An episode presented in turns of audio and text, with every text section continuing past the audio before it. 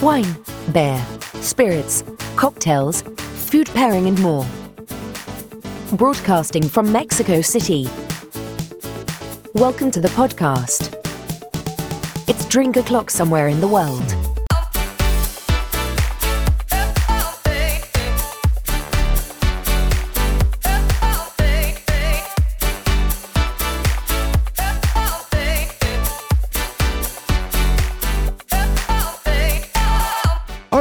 Hoy es jueves 30 de septiembre del 2021 y ya es hora de servirse un drink en alguna parte del mundo. Para terminar de celebrar este mes de fiestas patrias, hoy hablaremos del elemento gastronómico más complejo y mexicano que existe, el mole, y además de todos sus maridajes.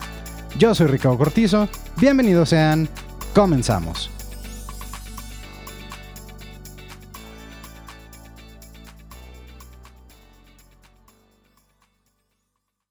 Drinkstars, este es el episodio número 20.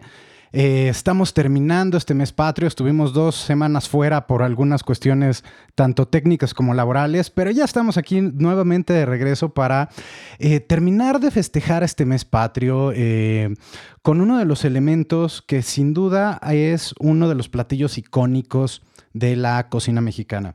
Y es que cuando hablamos de maridajes, y, y esto fue algo que estuve eh, platicando con un eh, compañero de trabajo durante la semana, eh, sin duda uno de los elementos más importantes al momento de hacer el análisis de cómo vamos a hacer maridajes son las salsas, ¿no? y hay una salsa que es una de las más importantes que tenemos en el país. De hecho, el mole, según varios autores, es justo la palabra prehispánica que se traduce como salsa. Y es sin duda uno de los elementos gastronómicos que nos representan en el orbe. Eh, no podríamos, de hecho, pensar en la cocina mexicana sin, sin hablar de este elemento, que además lo podemos encontrar en muchas partes del país, no nada más en el estado de Oaxaca o en el estado de Puebla. Así que eh, era un elemento sin duda imprescindible para poder platicar. Es tan complejo, es tan variado, es tan atractivo y yo podría decir que incluso es tan maridable que mm, nos dimos a la tarea de poder platicar con un gran chef, que además es un amante y especialista de este elemento, y que además es ajonjolí de todos moles. Así que mi querido Jorge Díez Martínez, mi querido chef, ¿cómo estás? Bienvenido al programa. Hola, ¿qué tal? Muy buenos días. Muchísimas gracias por la invitación. La verdad, todo un gusto recibir esta, esta cordial invitación y platicar un poquito acerca de, así como dices, de este gran platillo mexicano que nos identifica y es como icónico, ¿no? O sea, aparte de la gastronomía mexicana. Entonces yo encantado y muy feliz de, esta gran invitación y de poder compartirles un poquito. Muchísimas gracias, mi chef. Pues sí, eh, déjenme les cuento. Jorge eh, em, comenzó su, su, vida laboral em, egresándose como ingeniero en el TEC de Monterrey eh, pero después regresó a las raíces familiares, ¿no? Eh, familia de cocineros, eh, amantes de la cocina mexicana. su acercamiento a la cocina, por lo tanto, fue desde muy niño. y tiempo después estudió en el Colegio Superior de Gastronomía, completa su formación con cursos en la Universidad del Claustro de Sor Juana y en la Academia Mexicana de Sommeliers. Por lo tanto, es chef y sommelier, lo cual hace que todos los elementos de los que podamos hablar hoy le van a dar muchísima más eh, eh, a sus comentarios. Es embajador gastronómico del, movimiento Pesca como Futuro, de King Campachi, de Cocinas Quetzal. Bueno, tiene un sinfín de actividades que además incluyen un nuevo espacio gastronómico en el centro de la Ciudad de México, del que seguramente nos va a platicar un poco más adelante.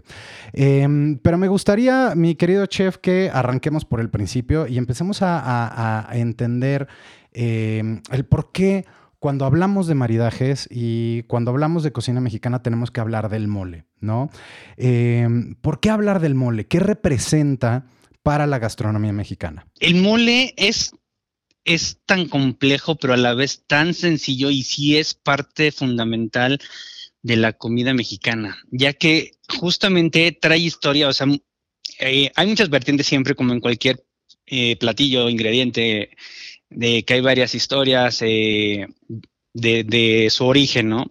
Pero justamente el mole trae orígenes desde, pues, pues de prehispánicas, justamente, que no tan elaboradas, no tan complejas como las conocemos ahora, pero sí es una, o sea, sí surgió de ahí con una base muy sencilla que solo era mezcal chiles, hoja santa, jitomate, productos completamente endémicos de México y de la región, ¿no? Así como los conocemos ahora, ya digo, ya trae muchísima influencia de otros países, de otras culturas, de muchas cocinas. Sí surgió aquí, sí es la base prehispánica, es lo que es lo que no, pues la esencia de, ¿no? Y entonces yo creo que por eso es clave y fundamental que esté dentro de nuestras cocinas. Y que aparte que nos represente, ¿no? O sea, en, muchos estados y que sea ya también conocido a nivel mundial. Claro, porque em, hay que considerar que al final del día, una de las cosas que nos representan como mexicanos, y sobre todo en términos gastronómicos, es esa, mm, ¿cómo decirlo? Eh, ese choque de culturas, ¿no? Esa, esa unión de los elementos tanto prehispánicos como españoles, como incluso de otras partes del mundo, que fueron uniéndose para ir creando esta gastronomía. Eh, tú, bien lo sabes, en algún, en algún momento lo platicamos con eh, nuestro querido amigo Lalo Plasencia, que además ayer fue su cumpleaños, así que le mando un muy fuerte abrazo, en el que decíamos que justamente esa ruta de las Indias, eh, por un lado, y bueno, la ruta de, de, China, de la nao de China, eh, que llegaba al puerto de Acapulco con todas las especias em, eh, de, todo el del, sur y, de, toda la parte del, del, este. Y por el otro lado, todos los elementos gastronómicos que tenemos también de España, unidos, conjuntados con todos los elementos prehispánicos, sin duda han hecho que tengamos muchos elementos para poder hacer cocinas muy complejas, ¿no? ahorita hablabas justo de este Em, digamos, de esta vertiente prehispánica que sin duda no era tan compleja, era una salsa como tal eh, con la que se acompañaban platillos para Moctezuma, según lo que escribía por ahí Fray Juan de Zumárraga, pero también eh, la complejidad que le aportó el traer todas las semillas, todos los eh, otras de las especias y, e incluso las mismas proteínas con las cuales se conjuga este platillo eh, y que venían de Europa lo han hecho un elemento muy, muy complejo. Eh, y cuando hablamos entonces de moles, pues tenemos muchísimos moles, ¿no?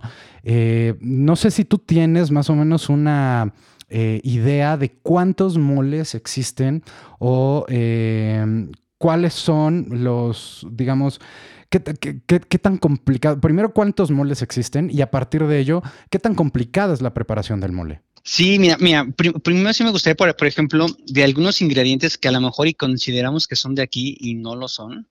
Por, ejemplo, la cebolla no es mexicana, o sea, bueno, no es de origen de, de, aquí, ¿no? Y entonces, justamente lo que comentas, ese tipo de, la, pues la canela, anís, pimiento, o sea, como fue evolucionando, esa parte es lo que lo va enriqueciendo, ¿no? Justamente. Y, y, eh, ah, pues antes de entrar un poquito más como que al tema del, mole, si me permites, déjame, me gustaría comentar un poquito acerca de la diferencia, por ejemplo, entre adobo, eh, entre adobo, eh, pepián y mole, porque es, yo creo que todo el mundo considera que es como un mole todo, ¿no?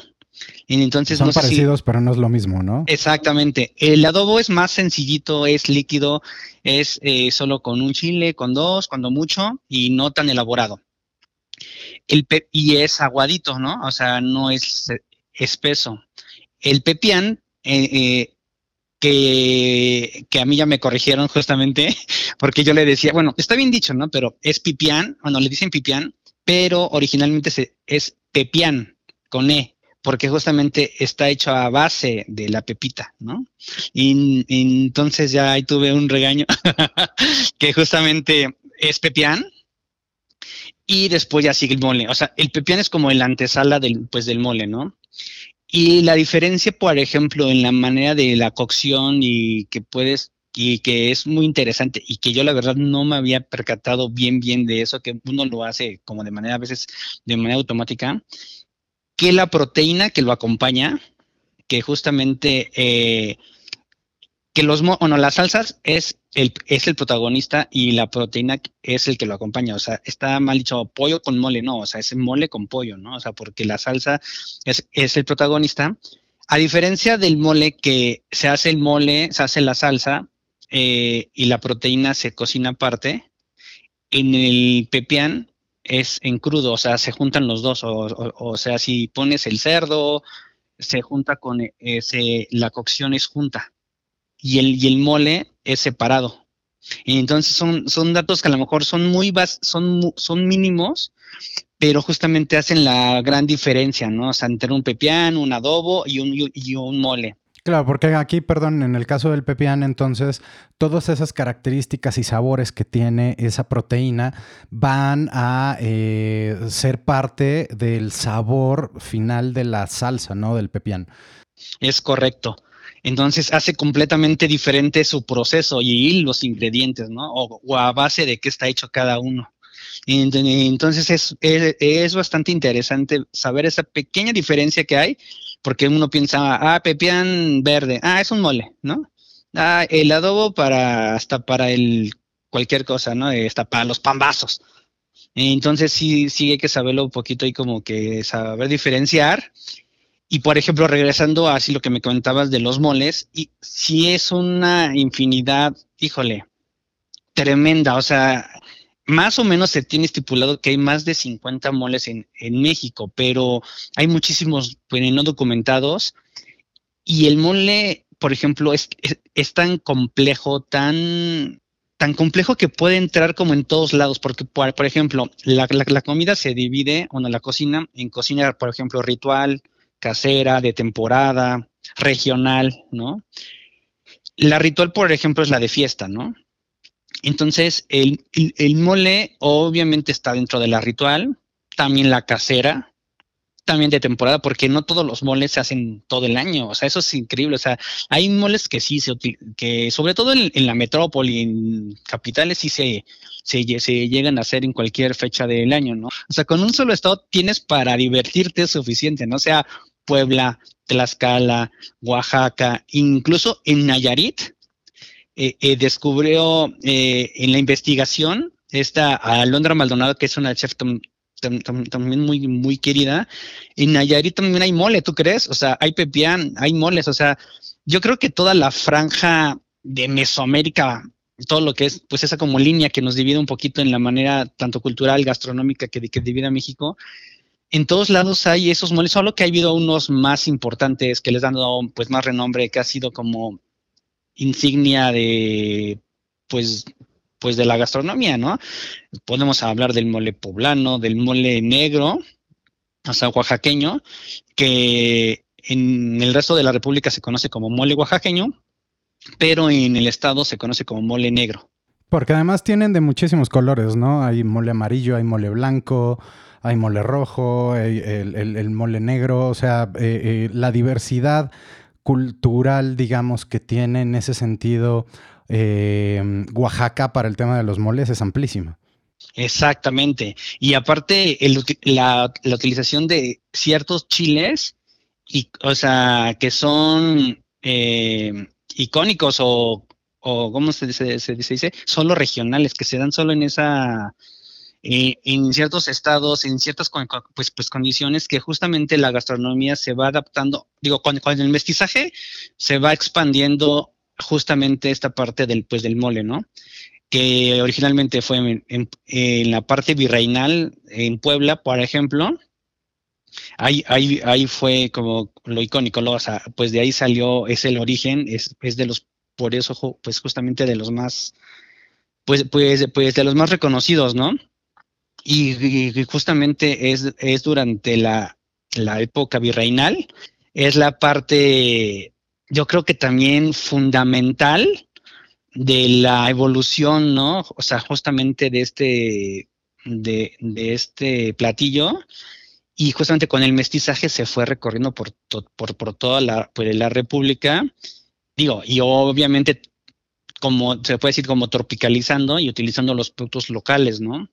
Eh, por, ejemplo, en Oaxaca eh, están, los, están algunos chiles eh, pues, pues endémicos, como el chile chilhuacle, que es solo es de Oaxaca, solo se da en Oaxaca. Es muy, o sea, por ejemplo, si uno lo quiere conseguir aquí en Ciudad de, México o en otros estados, es carísimo. Lo llegas a conseguir hasta en dos mil y tantos el kilo, ¿no? Y justamente esa parte es lo que la hace tan interesante, tan rica, que te puedes, en el mismo estado puedes encontrar mil variantes, te puedes ir a otro estado y encuentras completamente otro tipo de, moles y hasta y no solo los ingredientes, sino el método, por ejemplo, el método espesante.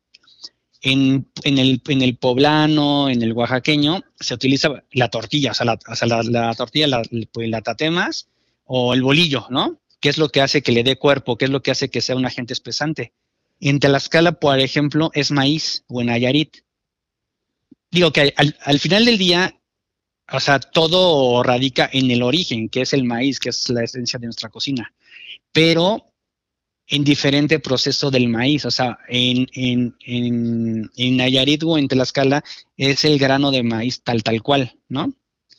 Y en otros estados es la tortilla, o sea, que es, es maíz, pero ya procesado diferente, ¿no? Y entonces justamente esa parte que a mí me, encanta, que justamente lo hace tan, a la vez, o, sea, es, tan, bueno, no tan sencillo, no quiere decir que es solo una salsa, pero a la vez es tan compleja que lo hace demasiado pues, interesante, ¿no? Y, entonces, cuando comes un mole, sí o sí estás comiendo historia. Eso es un hecho, ¿no? Entonces, es, es, lo que me gusta de esta gastronomía. Claro, en eso estamos de acuerdo, pero a ver, em, para, para poner como una base y poder entenderlo entonces, eh, cuando hablamos de moles, ¿no? Estamos hablando entonces de una salsa. Y una salsa que va a tener características em, que pueden variar dependiendo del lugar, pero que sí tienen también algunas características que los definen, ¿no? Estamos hablando de una salsa y estamos hablando de una salsa que es, que es espesa y que, esa, eh, y que ese espesor eh, se lo aportan a algunos elementos de la gastronomía mexicana, como puede ser la tortilla, básicamente, el maíz de manera eh, eh, un poco más general o incluso el pan, ¿no? como parte de esa unión multicultural que tenemos. ¿Qué otros elementos serían como ¿cómo decirlos? Como las bases para decir esto es un mole. ¿Cuáles serían como este, otros elementos básicos que te digan esta es eh, eh, esta salsa puede considerarse un mole o debe de considerarse un mole? Mira, eh, pues obviamente la utilización de, diferentes chiles, porque el mole también, pues aparte, a diferencia de, pues del pepián, que es de la pepita, el, mole es, pues, pues es de chiles y de justamente la utilización de varios, o sea, no solo es un chile, o sea, no es eh, chile guajillo, chile ancho, chile tal, sino es la utilización de varios chiles que justamente complementan, hacen como un blend, pues, pues digamos, o sea, hablando así como de bebidas, también los moles tienen ese blend de que pueden pues meter chile ancho, chile mulato, porque a por ejemplo, el chile ancho y el chile mulato, a pesar de que es del mismo chile que es el chile poblano, el tamaño y el sabor es completamente diferente el, chile, el chile paspasilla, el chile chipotle. justamente esa variedad de que lleven diferentes chiles, que lleven muchas especies, muchas, eh, digo, digo, especias, y justamente como al ser eh, de la época virreinal, se considera un, un platillo barroco, que es justamente, esa es la clave para que sea considerado eh, pues un mole, ¿no? Porque la época del barroco es justamente la integración de muchos ingredientes, o sea, de muchos ingredientes, texturas, sabores, que es lo que hace, o sea, por ejemplo, de ahí sale el chile nogada, el, pollo eh, en miel. El mole es justamente es un platillo del pues bar barroco y se da justamente por esa mezcla de, hasta hay unos que tienen 30, 40 ingredientes, o sea, imagínate la complejidad y que cada uno le va agregando de su cosecha, o sea, te vas a encontrar tantos moles como familias hay, ¿no? Sí, eso es, eso es como algo bastante básico, pero entonces básicamente es una salsa espesa eh, que contiene entre sus ingredientes, lo, básico, lo más importante son chiles, son eh, eh, elementos que, provengan del maíz y ciertas especias. Eh, y esas especias pueden ser multivariadas dependiendo de la región en la que estemos y dependiendo del tipo de mole del que hablemos, ¿no? Exactamente. Y, de que puede haber muchísima complejidad, sin duda la tiene. Y, es muy cierto, el tema de que es un platillo que nace en, en la época barroca, que lo deja clarísimo, ¿no? Toda esta complejidad, toda esta situación que lo hace como mucho más, más integral y al mismo tiempo eh, muy complejo, ¿no? Muy complejo en aromas, en sabores, en, texturas eh, y en expresiones o experiencias. Sí, y lo, bueno, y, lo interesante, por ejemplo, del, mole, que a diferencia de otras culturas, de otras cocinas, que es algo que, a pesar de que es tan laborioso, tan importante, no se queda así como, o sea, aquí en México es, se, se comparte, ¿sabes? Es, es momento de fiesta, es momento de celebración. De ritualidad, como decía. De ritualidad, incluso hasta en, el día de en, velorios o incluso en, en, Día de Muertos que elevan todos santos, pues por ejemplo un factor importante que es la, ese que se le agrega chocolate, y yo no me, había percatado de esa parte. Cuando estás triste, por ejemplo, bueno, o cuando, por ejemplo, que le cortaron el, que a, tu hermana o a una amiga le corta, que lo cortaron, por ejemplo, que le, que le cortaron, que le dicen, ay, cómete unos chocolates o cosas así, ¿no? Porque justamente cuando uno está triste o está bajoneado, necesitas esa parte como del chocolate. entonces nos estaban explicando que justamente en los moles de cuando hay velorios o, o, en, o, en, situaciones así no muy agradables, sí o sí tienen que llevar chocolate. Tú, o sea, tú creerías, o sea, es algo que tú no lo, o sea, tú lo das por asentado, pero todo tiene un porqué de las cosas. Una razón de ser, sí. Exacto, y ve justamente, digo, eh, a lo mejor me voy a ver muy literario, pero encontré un libro, es de, híjole, como del sesenta y tantos o cincuenta y tantos, es de Salvador Novo, es de cocina mexicana. Y justamente, digo, no sé si me cuentas leerte un pedacito del mole de guajolote, ¿no? Y justamente, o sea, trae así, o sea, trae hasta los, los, menús de Maximiliano y de Porfirio Díaz, y, entonces ahí vas viendo cómo va evolucionando, ¿no?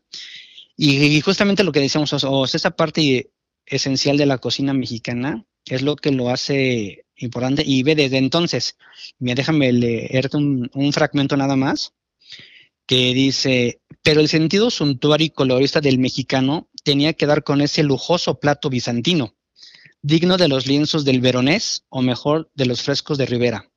Este plato gigantesco por la intención enorme por la trascendencia digestiva, que es abultado hasta por el nombre, mole de guajolote. Grandes palabras que sugieren fieros banquetes. El mole de guajolotes es la pieza de resistencia en nuestra cocina, la piedra de toque del guisar y del comer. Y negarse al mole casi puede considerarse como una traición a la patria. Entonces ya, ya, ya desde ahí, o sea, esta parte, o sea, lo que te digo, ya hasta de historia, cuando comes un mole, comes historia, ¿no? O sea, toda la, evolución y los sucesos importantes que, que, han estado importantes. Y hasta ahí una parte que viene la receta del guajolote, un mole poblano, y justamente hablamos de esa parte tan difícil de la cocina mexicana que la, que la hace difícil estandarizarla para una cocina contemporánea, para un restaurante. O sea, 16 gramos de esto, 15 gramos del otro. O sea, no, o sea, aquí cómo, o sea, cómo cocinaba tu abuelita, Richard. Sí, claro, era, todo a, medidas de... Al tanteo. al tanteo, sí, a cálculo. Ajá, échale un tanto de, échale un tanto de no sé qué, ¿no? y entonces es lo que también lo hace por, eso puedes ir al mismo estado y puedes comer en, diferente, en diferentes casas y, es un mole completamente diferente.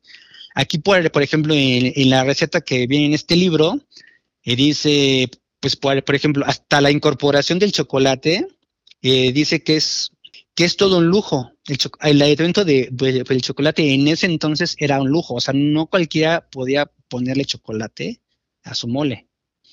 Entonces, eh, pues por, eso, por, ejemplo, en Tlaxcala simplemente hay 16 moles hasta ahorita que han encontrado. Y mira que Tlaxcala no es un estado del cual hablemos mucho cuando hablamos de Claro, parece que lo que nadie lo quiere o que no existe su, su comida o que o hasta muchos dicen que no existe en el mapa, ¿no?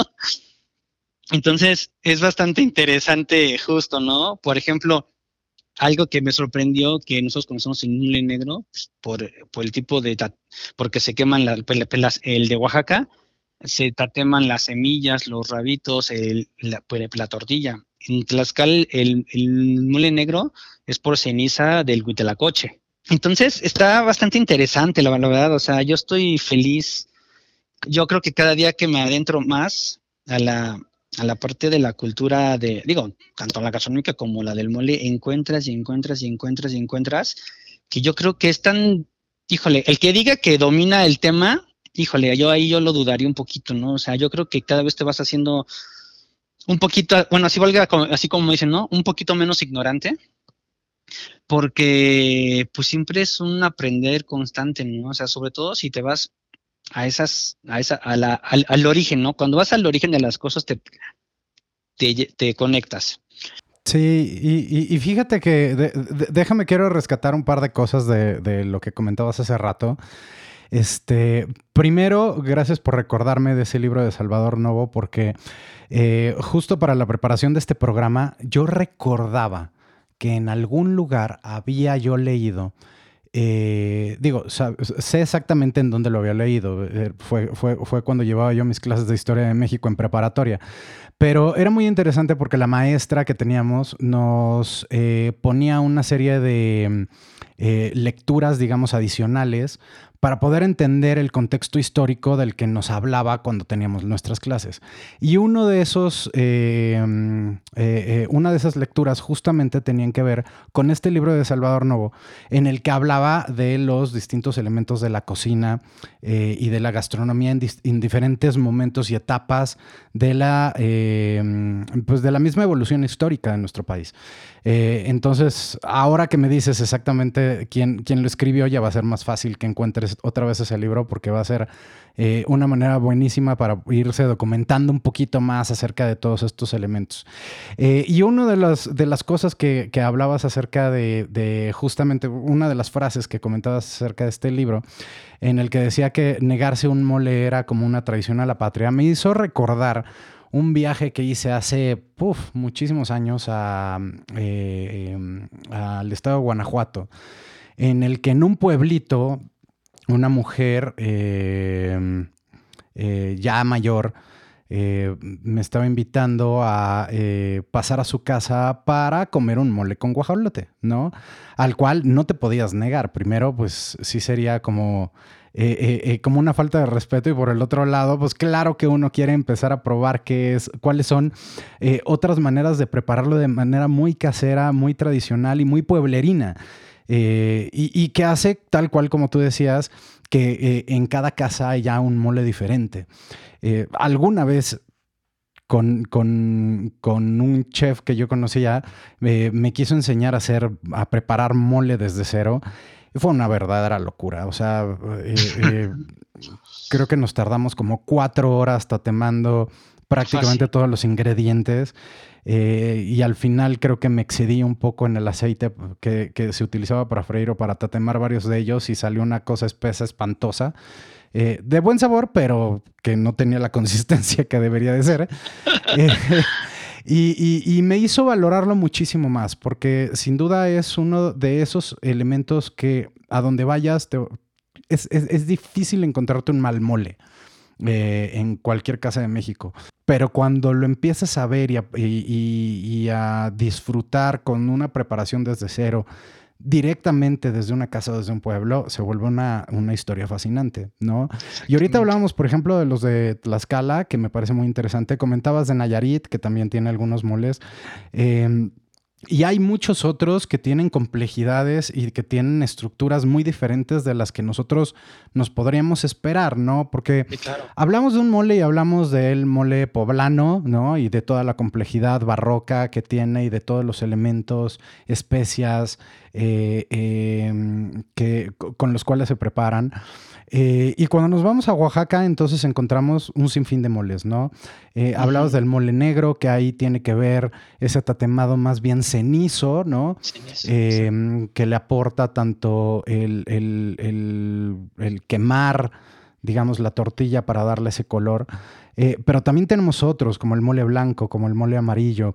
Eh, cuéntanos un poquito de ellos también, que, son como los que a lo mejor no, no, conocemos tan fácilmente, tú lo, bien, lo decías en la capital, o hay muchas otras regiones en las que a lo mejor no lo conocen, y que nos podría ayudar a entender también esta eh, versatilidad que tiene la preparación del mole.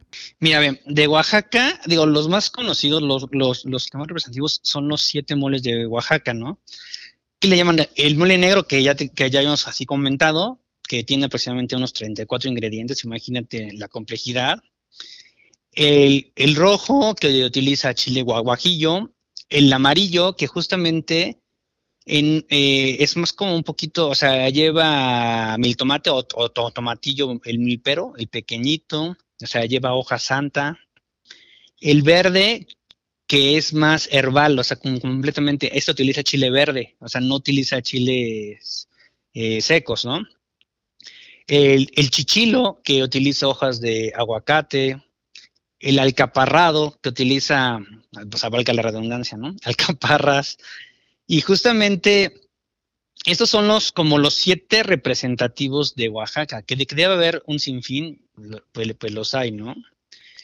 Y justamente eh, lo que te decía del chile chilhuaque, que solo está, estaba en peligro de extinción, eh, porque, porque justamente el proceso es muy caro, es muy lento, eh, y, les, y a los agricultores no les conviene en cuestión de costos y menos por el precio, ¿no? Entonces, Ricardo Muñoz Urita hizo, ahí hizo un convenio con solo tres familias en el estado de Oaxaca, producen este, este chile entonces, justamente es para tratar de, rescatarlo, porque un mole negro o mole oaxaqueño eh, fuera de la bueno, fuera del estado, sin, sin mole chihuahua, pues no es mole, porque no, porque no, o sea, no es mole negro, ¿no? Le puedes poner, o sea, muchos dicen, ay, mole, o sea, métele chile pasilla o... Ah, porque aparte, el chile pasilla oaxaqueño es diferente al chile pasilla que conocemos nosotros, ¿eh?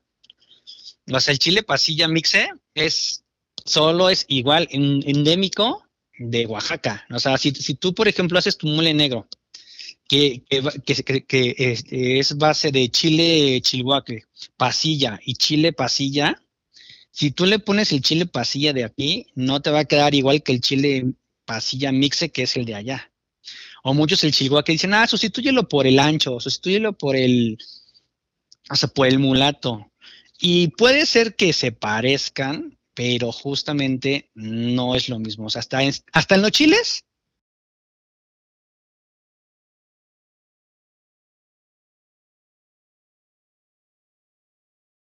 Hay una especie de terroir, digamos, en, también en las características. al final del día son, son elementos eh, agrícolas y que por lo tanto también el, lugar, la región, la tierra en la que se produzcan les dan sabores, aromas y, texturas diferentes. Sí, o sea, salinidad, minerales, sabores. Y si te fijas, o sea, en el mundo del vino toman en cuenta muchísimo, ¿no? o se le da el, nombre del terroir y es muy importante, o sea, o sea, los microclimas, los climas. En la comida sí está, sí está conectado, pero solo si te, como que te adentras un poquito más, pero no lo mencionan tanto. No sé si te has dado cuenta, o sea, solo pues te, te dicen jitomate de saladet, o jitomate de tal, o chile tal, y, si, y dependiendo la, el estado, es diferente.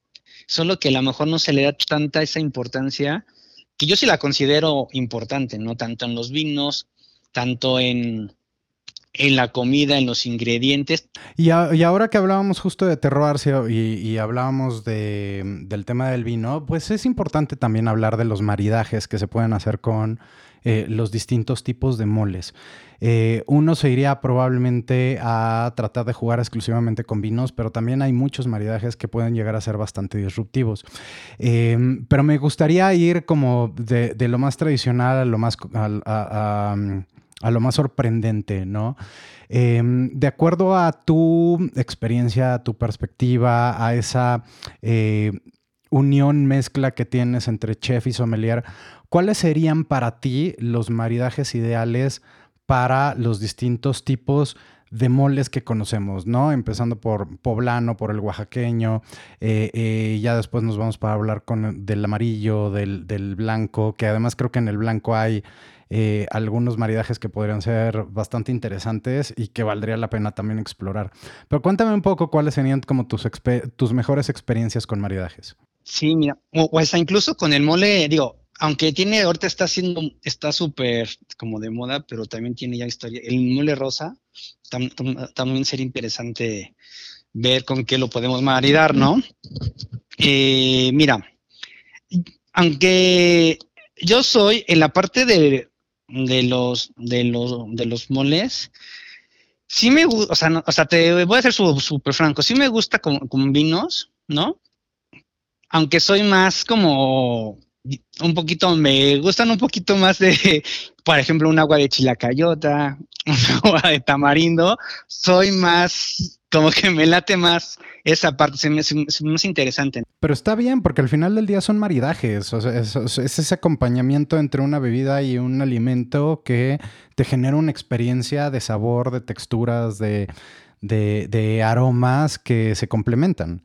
Sí, claro, o sea, sé que no, o sea, no, es, no, no lleva la parte de algún vino o algún destilado o una parte que involucre el alcohol, pero también yo creo que es interesante justamente el, el en Oaxaca el, agua de chilacayota o el chilacayote, ¿no? Eh, hacia más para acá, hacia Puebla, el agua de Jamaica, o incluso, por ejemplo, una cervecita, o sea, soy, eh, eh, por, ejemplo, para un mole oaxaqueño, se me antoja un, hasta una stout. O sea, pues por, claro, por, esas notas achocolatadas, ¿no? O sea, una porter, una stout, una, una cerveza oscura, seguramente le vendría muy bien para ir complementando todos esos sabores. Exactamente, sí, porque por, ejemplo el chile chilhuacle eh, tiene eh, eh, esos toques de chocolate, ciruela pasa, tabaco, entonces pues un stout va, va súper de la mano, ¿no? Esa podría ser una opción. Por ejemplo, para el mole poblano, una cerveza no tan intensa, podría ser, mira, yo le, híjole, no sé si podría una tipo él o una, digo, perdón por la marca, pero una bohemia, un tipo así, yo siento que le vería bien a un poblanito. En, en cuestión de cerveza, ¿no? Y, por ejemplo, en cuestión de vino, híjole, yo creo que, por ejemplo, mm, digo, la clásica de burbujas, una cava, un champán, e, ese sí o sí, digo, aparte ese tipo de vinos eh, son tan versátiles que lo pueden meter en lo que sea, ¿no? Pero siento que justamente la, la, burbuja eh, tiene esa parte de que te da como frescura, ¿no? O sea. Y que te ayuda también a cortar un poco la grasa. La grasa, este, exactamente. Eh, y todos los elementos más untuosos que tiene el mole. Ok, pero sí, sí, sí, claro, exactamente. O sea, te ayuda justamente a, pues, a limpiar, digamos, un poquito el paladar, pero yo metería, obviamente, un bruto. Eso sí o sí, o sea, no metería un seco o algo así, no, yo, yo metería un brut, pues justamente para que no complete más dulzor o algo así al, mole, ¿no? Oye, y hablando de vinos, eh, estoy hablando al aire porque no he hecho el, ejercicio, pero creo que sería bastante interesante. ¿Qué tal le vendría un Barolo del norte de Italia? ¿A cuál? ¿Al oaxaqueño o al poblano? Yo me imagino que podría ir bastante bien con el poblano, ¿no? Por esa complejidad, por esas especias que también tiene, por esas notas balsámicas. Este jugaría increíblemente bien un buen Barolo con un mole poblano. ¿Sabes qué? Justamente, y ve chistoso el tema.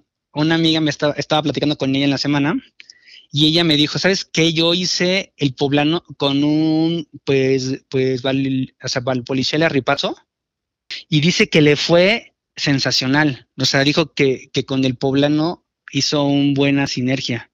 Y entonces yo creo que igual con un Barolo, la verdad sí estaría interesante. Y por ejemplo, para el oaxaqueño, ¿cuál sería como tu, como tu recomendación? Para el oaxaqueño, yo me iría a lo mejor por un Pinot Noir, siento. Como que siento que le iría bien, o un Nebbiolo. Siento que el Pinot Noir le iría interesante a, un oaxaqueño, pero obviamente que, tenga un, o sea, obviamente una barrica que pueda soportar justamente la complejidad. ¿Nebbiolo mexicano o Nebbiolo italiano? Porque al final del día los dos son muy diferentes. Entonces, híjole, yo creo que yo me iría por un mexicano para que vaya de la mano, ¿no? puede hay ser, uno, puede por ser ejemplo, interesante. Hay uno que he probado que me gusta mucho, solo lo venden en, en limosneros, se llama Ballena Tinta y la verdad a mí me encantó y sí está bastante complejo y le iría bastante, bastante bien. Ese, ese, puede ser una opción. Habría que probarlo también con un Nebbiolo. Creo que puede ser una, experiencia interesante. ¿Sabes qué? Em, hablando un poco del mole blanco, que además no, no, no muchos lo conocen porque em, tiene también todas estas notas más lácticas. Este, creo que lleva crema y lleva algunas almendras y nueces y, y muchos más frutos secos. En una de esas, eh, a un mole blanco oaxaqueño le podría venir bien. Si nos vamos por algo con alcohol, probablemente un saque. Si nos vamos por algo sin alcohol, una fresquísima agua de horchata. Yo hasta me aventaría con un Ria, un Ria Baisas, ¿cómo ves? Con un, blanco. Con, necesitaría tener una buena presencia de Elías, ¿no? Para que le dé también esa nota cremosa. Sí, sí, sí, o sea, no, o sea, justamente que esté un poquito más, más complejo para que justamente no lo mate, ¿no? Mm, podría ser algo interesante para probar. Oye, pero con el saque me llamó muchísimo la atención con el saque. Es que yo creo que le iría súper bien, fíjate.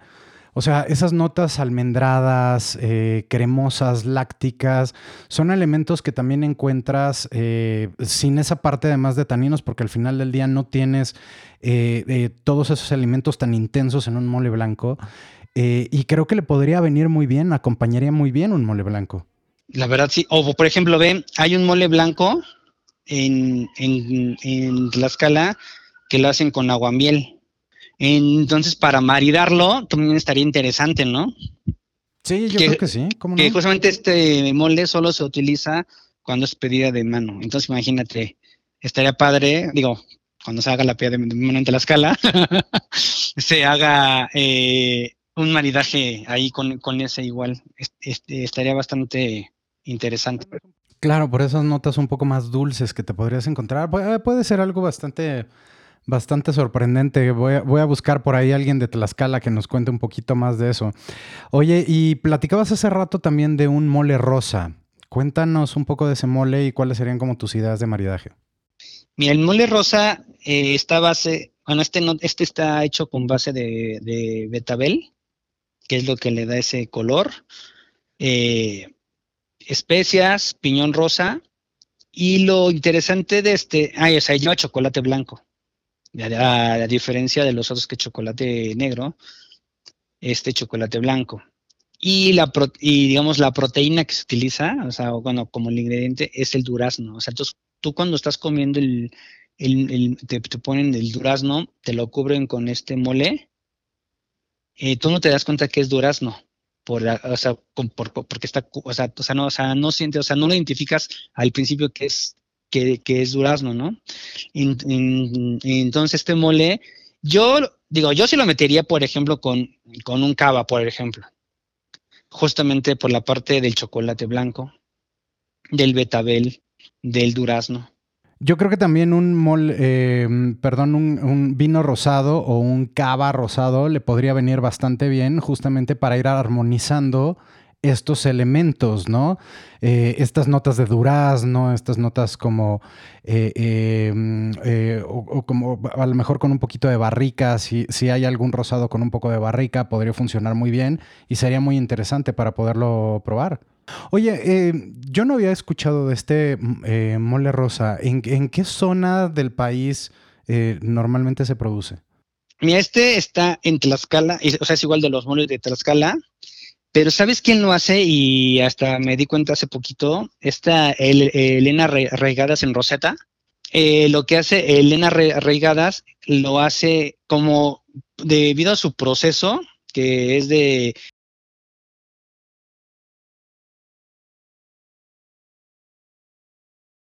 Eso suena, suena bien interesante.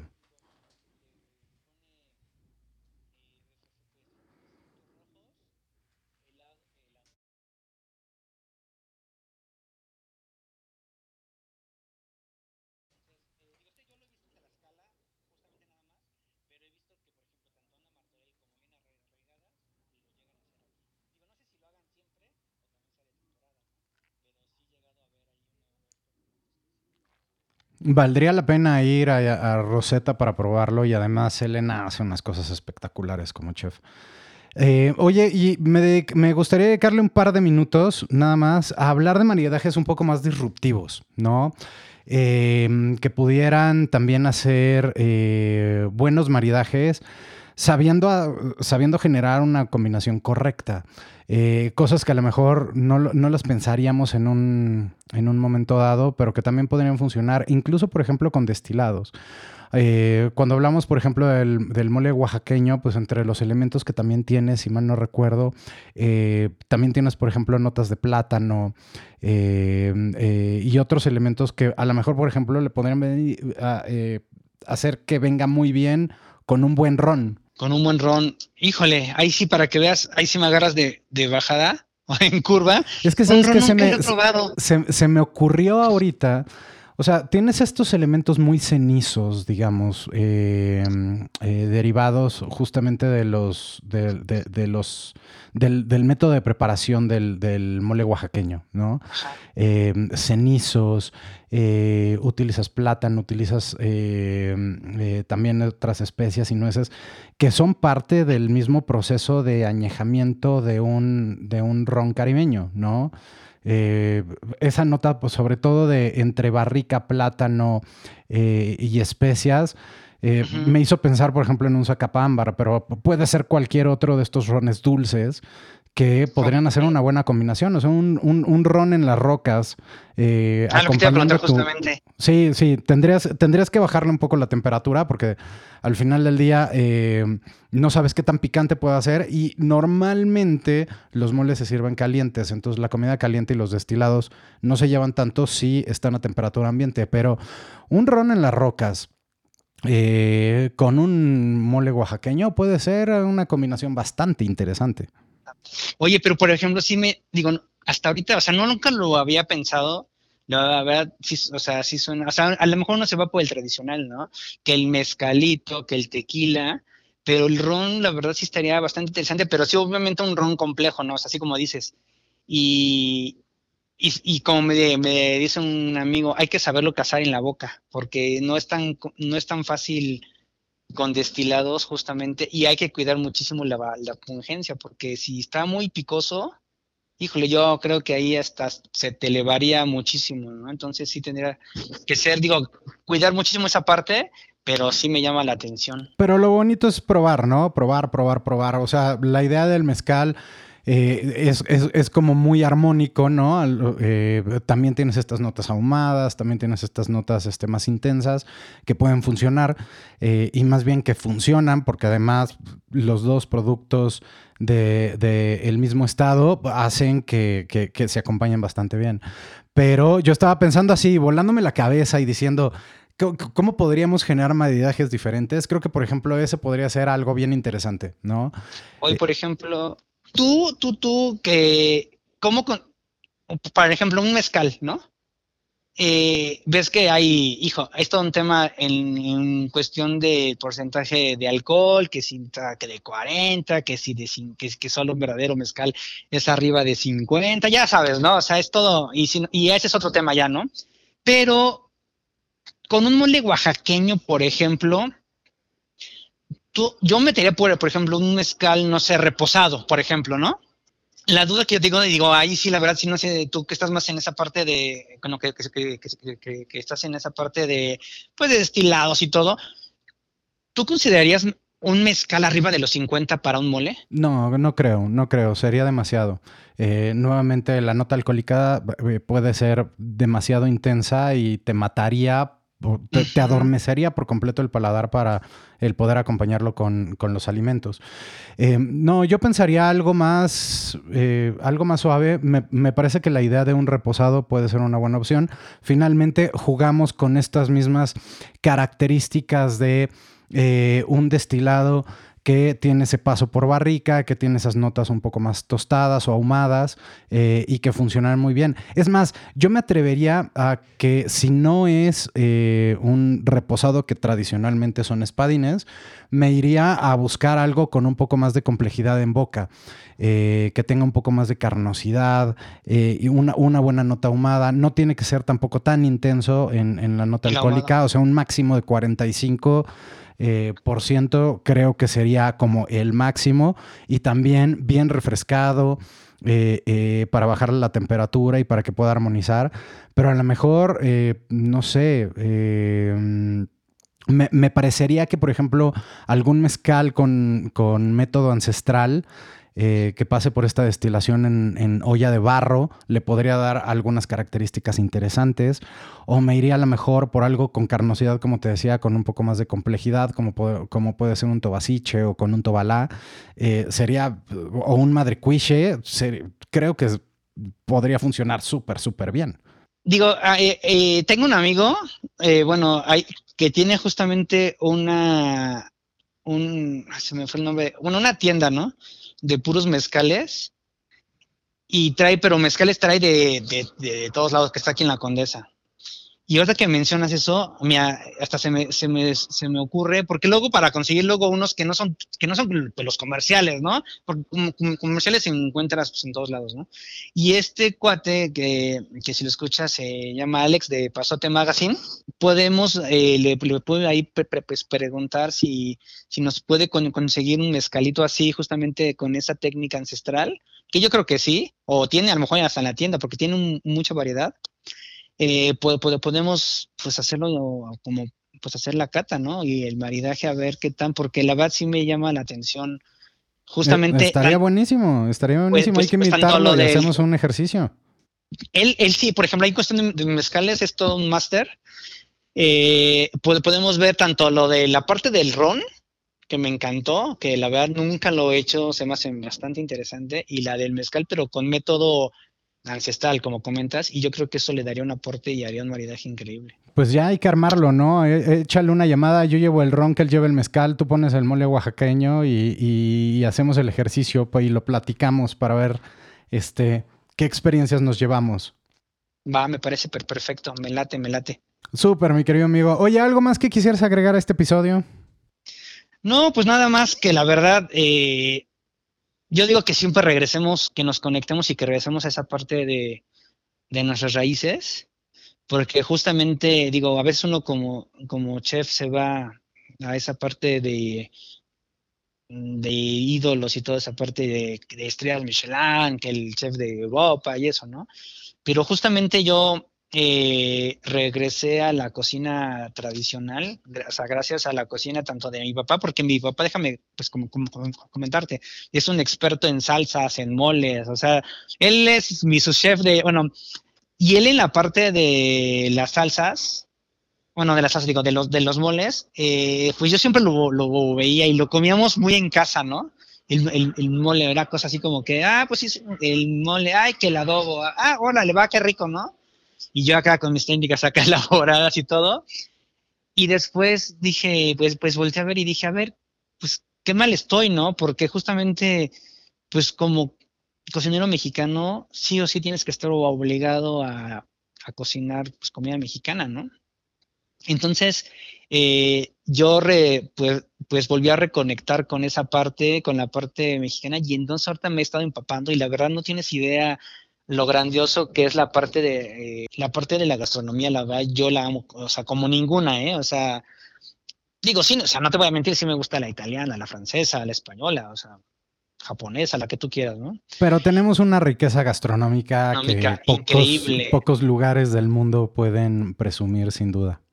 Exactamente. entonces yo siempre aunque muchos no la valoran tanto o no, la, no, le dan el, lugar que tiene, digo que ya, gracias, que ya gracias a muchos chefs y a muchos movimientos y a muchas cosas, ha ido retomando, ya ha sido ya más, ya es más conocida a nivel mundial y que no nos vean nada más con un zarape y con un sombrero.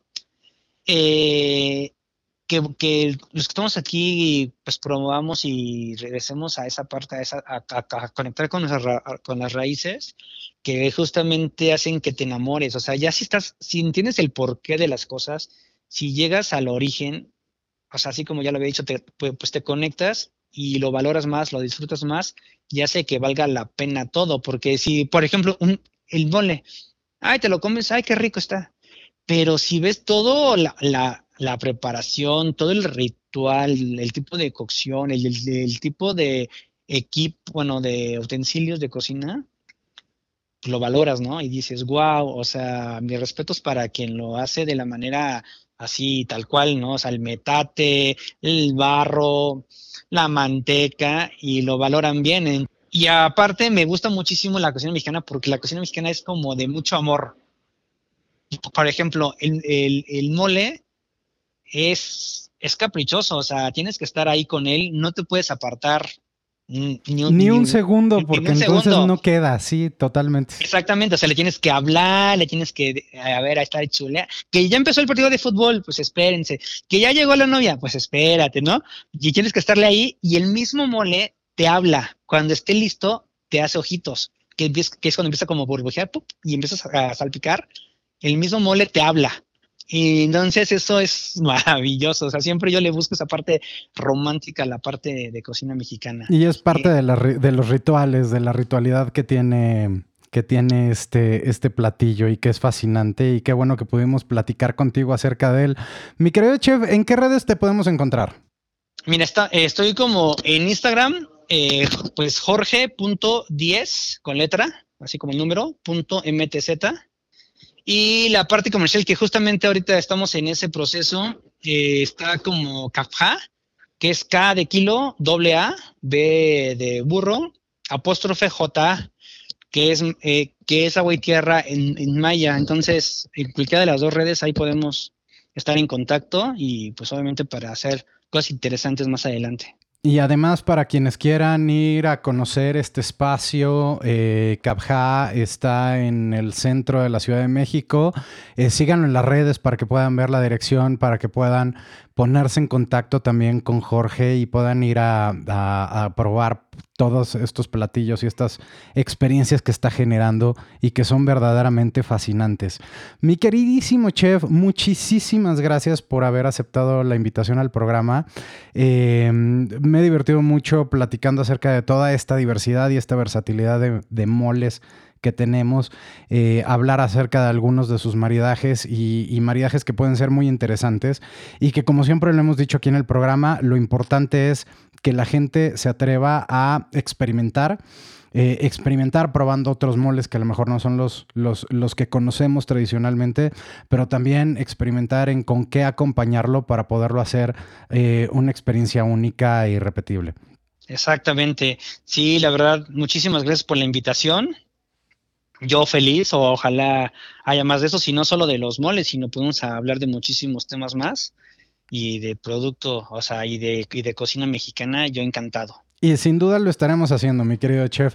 Te mando un muy fuerte abrazo, espero que tengas un gran fin de semana eh, y vamos a seguir en comunicación. A ti, no, estamos en contacto, muchas gracias. Bien, y llegamos al final de este episodio.